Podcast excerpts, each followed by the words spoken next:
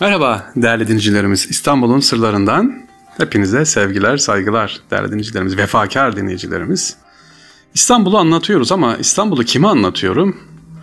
İşte İstanbul'u seven, duyan, aman e, İstanbul'u bir görelim diyen, evet onlar da biliyor ama İstanbul'u sahip çıkacak olan gençlerimiz var. Onları da İstanbul'u anlatmamız, tanımamız lazım. Bu hafta yine bir stüdyoda konuğumuz var, bir genç kardeşimiz var. Kendisi üstelik e, mimarlıkla ilgili mesleği var. Şimdi kendisini tanıtacağım. Sevgili dinleyiciler, acaba biz İstanbul'u gençlerimize ne kadar tanıtıyoruz? Biraz sonra sorduğumuz sorulara e, cevap verecek genç kardeşimiz, Mert kardeşimiz. İstanbul'u biz öğrencileri, üniversite olsun, lise olsun, hatta ilkokul, ortaokul olsun okuturken e, çaktırmadan İstanbul'dan soğutuyor muyuz? İşte bunu şimdi konuşacağız kardeşimizle. Mert'ciğim merhaba, hoş geldin. Merhabalar, hoş bulduk. Seni kısaca tanıyabilir miyiz? Merhabalar. Ben Mert. 21 yaşındayım. İstanbul'da yaşıyorum. Restorasyon okuyorum. Ee, ikinci Hangi sınıfım. üniversite? Ee, Ayvansaray Üniversitesi'nde burslu okuyorum. Hı hı. Restorasyon da önemli yani. Restorasyon özellikle tarihi eserlerin yeniden hayata geçirilmesi, tanıtılması için size çok çok önemli görevler düşüyor. Evet, çok önemli düş- görevler düşüyor. Ee, bundaki sebepler mesela öncelikle restorasyon aslında baktığımız zaman güzel bir bölüm olarak geçebiliyor ama aslında restorasyonun olmaması daha güzel. Çünkü restorasyon olmaması demek bir yapıya bizim kendimizin sahip çıkması, o yapının zedelenmemesine yol açar. Çok güzel. Ee, biz bu yapıları zaten e, kendi içimizde halledersek tekrardan e, da restorasyon yapmaya gerek kalmayacağını ne düşünüyorum. Ne kadar güzel sahip çıkarsak diyorsun. Evet. Sen hiç böyle gezdin mi İstanbul? Hem okuyorsun, herhangi bir yeni bitmiş olan esere baktın, restorasyon yapılmış, beğendin mi? Mesela evet. Süleymaniye restorasyon yapıldı, Yavuz Selim restorasyonu yapıldı, hatta Fatih Camii. Evet. Böyle bir restorasyon, restoratör mü diyoruz size? Evet, restoratör, restoratör görüyle, gözüyle bir değerlendirir misin bu yeni yapılanları? Yaklaşık 2-3 yıl önce ya da daha eski olması lazım e, Galata Kulesi'ne gitmiştim. Evet. E, ondan sonra bir çalışmamda bir makale yapmıştık. E, orada Galata Kulesi'ne yer vermiştim. Galata Kulesi'nin yenilendiğini gördüm. Alt taraftaki yerlerin bir müze olduğunu gördüm. Cam mekan koyduklarını falan gördüm. Öyle bir çalışma vardı. En son Galata Kulesi'ne bir ziyaret etmiştim. Hoşuna gitti mi peki? Aa iyi yapıyorlar mı dedin? Yoksa eyvah eyvah tarih gidiyor mu? Ya ben tarih gidiyordan yanayım ya. Hı hı. Hani ne, her ne kadar bizim bu işimiz olsa da hani ya ileride alacağımız çalışmalar da olsa o yapıya başlarken ki ilk haliyle sonraki halinin çok değiştiğini görmek insanı biraz üzüyor açıkçası. Çok doğru. Tarihe sahip çıkamıyoruz. Şimdi sevgili Mert'ciğim seninle az önce kayıttan önce sohbet yaparken dedim ki İstanbul'u geziyor musun, tanıyor musun, seviyor musun dedim. Çok güzel bir cevap verdin. Ben onu tekrar soruyorum. İstanbul'u geziyor musun, seviyor musun? Neden o açıklamayı bir daha tekrar yapar mısın? Tabii ki. Ee, şöyle bir şey var. İstanbul'da yaşayan her öğrenci bunu bilir. Ee, kendi ayaklarının üstünde durmak isteyen öğrenciler özellikle mesela. İstanbul bir sınır gibi düşünün. Ya öğrenciyseniz bu sınırı aşamıyorsunuz. Hep onun gerisinde kalıyorsunuz. Onun için de İstanbul hayatına öğrenciyken yetişmek biraz zor oluyor tabii ki. Yani öğrenciyken ben İstanbul'u gezemem. Sevgili dinleyiciler tekrar edelim. Sevgili anne babalar lütfen bu cümleyi dinleyin. Mert güzel bir noktaya temas etti. Ben bunu düşünememiştim. Daha önce programda dile getirmedim. Diyor ki öğrenciyken İstanbul'u gezmek zor diyor. Niye zor? Sakın yanlış anlamayın gezi ulaşımla alakalı değil, dersler diyor çok ağır. İşte ortaokulda aman güzel bir lise kazanalım, lisede aman güzel bir üniversite kazanalım, üniversiteyi başlıyorsun aman üniversiteyi bitirelim, işte bursumuzu hak edelim, böyle yapalım.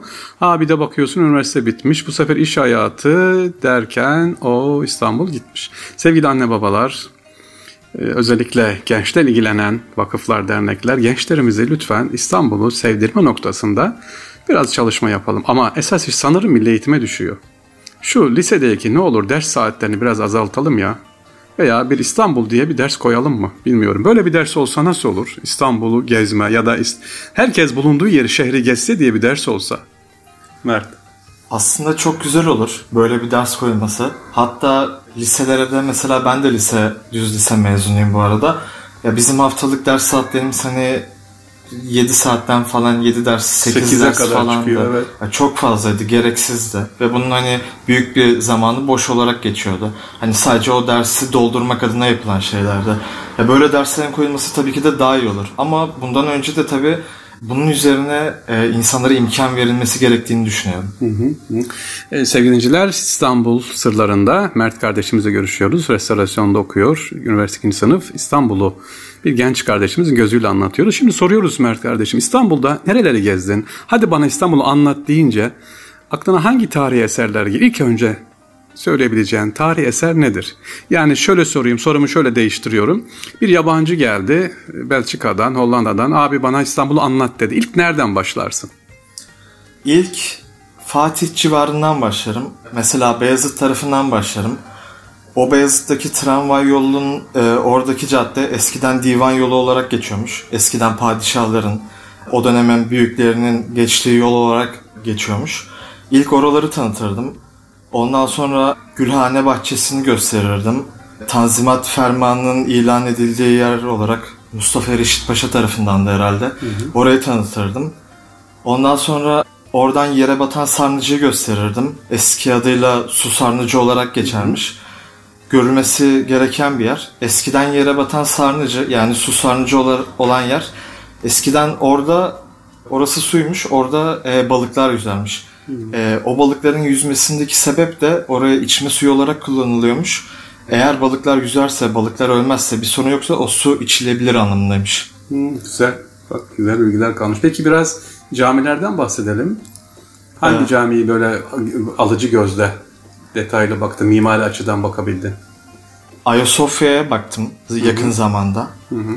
Büyük ihtimalle ilk göstereceğim yerlerde o civardayken Ayasofya Camisi olur diye düşünüyorum. Hı-hı. Sultanahmet? Sultanahmet özellikle. Bu arada Fatih Camii'ni gezdin mi? Fatih Camii'ne çok yakın zamanda gidemediğim için pek aklımda değil açıkçası. Hı-hı. Ama Süleymaniye'yi falan göstermek isterdim. Hı-hı. Süleymaniye seni etkileyen nedir? Neden Süleymaniye? Neden Süleymaniye? E, çünkü üst tepedeki olan e, kubbelerin bir simetrisi var onun, bir estetiği var. Ve buranın eşi benzeri yok aslında. İsimlerini unuttum da belli bir minare sayısı var e, estetik ve simetrik olarak geliyor.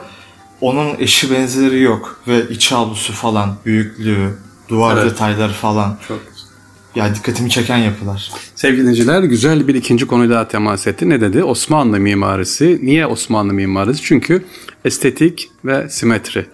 Yani güzellik. Sadece mimar açıdan değil, aa taşlısı, boyası değil, en önemli olan estetik olması. Yani insanın duygularına, hislerine tercüman olabilme, mesaj verebilme. İşte bunu yapan mimar, Mimar Sinan, Davut Ağlar ya da gençler, şimdiki gençler inşallah mimar e, üniversitesinden, bir fakülteden bitiren, mezun olacak olan gençlerimiz aday. Allah nasip ederse.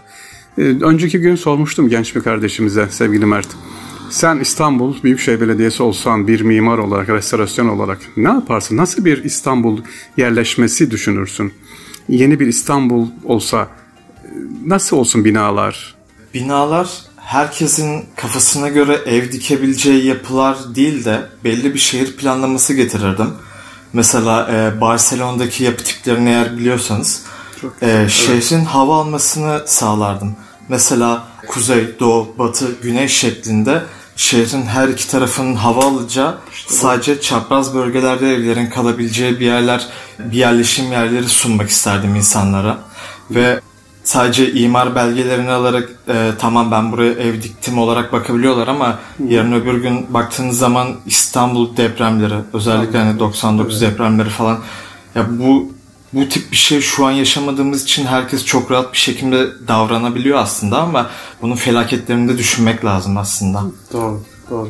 Evet sevgili Mert'ciğim son olarak İstanbul'la ilgili böyle bir vaktim olsa, imkanım olsa da şuraları görmek istiyorum, gelmek istiyorum dediğin yer var mı? Bugüne kadar gitmediğin yerler var mı?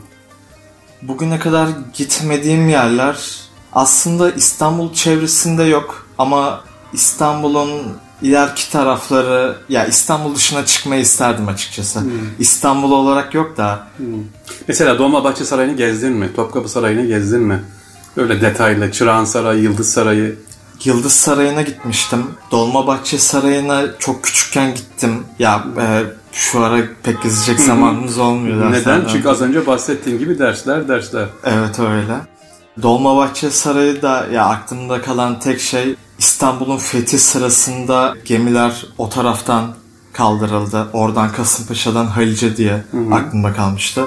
Ya güzel bir yer aslında görünmesi gerekiyor. Tarihi açıdan önem sarf. Ee, Fener Balat tarafına yolun düştü mü? Oraları gördün mü? Evet. Ya aslında çoğu Patrikhanenin olduğu yerler. Evet evet. Ya çoğu derste işlediğimiz konular ya baktığınız zaman aslında hep Fatih çevresinden yola çıkıyorlar. Ya bir yapı var mesela eski tarihi bir yapı. Hani ya Vefa'da oluyor, ya Balat'ta oluyor, ya Sirkeci'de oluyor. Hep bu yerlerde olduğu için bizim de e, yol açısından hem gidip görme şansımız daha kolay oluyor hemen. Daha güzel. Son olarak e, sevgili dinleyicilerimize, genç kardeşlerimize ne diyeceksin? Bir mesaj verirsin İstanbul'u tanıma noktasında. İstanbul'u tanıma noktasında çok çalışın. İstanbul'dan e, bir sınır olduğundan bahsetmiştim size. Kendinize güvenirseniz o sınırların hepsini aşabileceğinizi düşünüyorum. İnşallah. Hiçbir zaman işte şöyle bir şey var. Ben bunu yapmayayım. Şu var. Ben bunu okumayayım. Sakın öyle bir düşünceniz olmasın. Siz sadece elinizden gelen her şeyi yapın ve e, Allah'a güvenin demek istiyorum. Ne kadar güzel. Sevgili dinleyiciler, İstanbul'un sırlarında Mert kardeşimizle beraberdik. Restoratör olacak inşallah. Tekrar görüşmek üzere. Hepinize saygılar, sevgiler. Allah'a emanet olun efendim.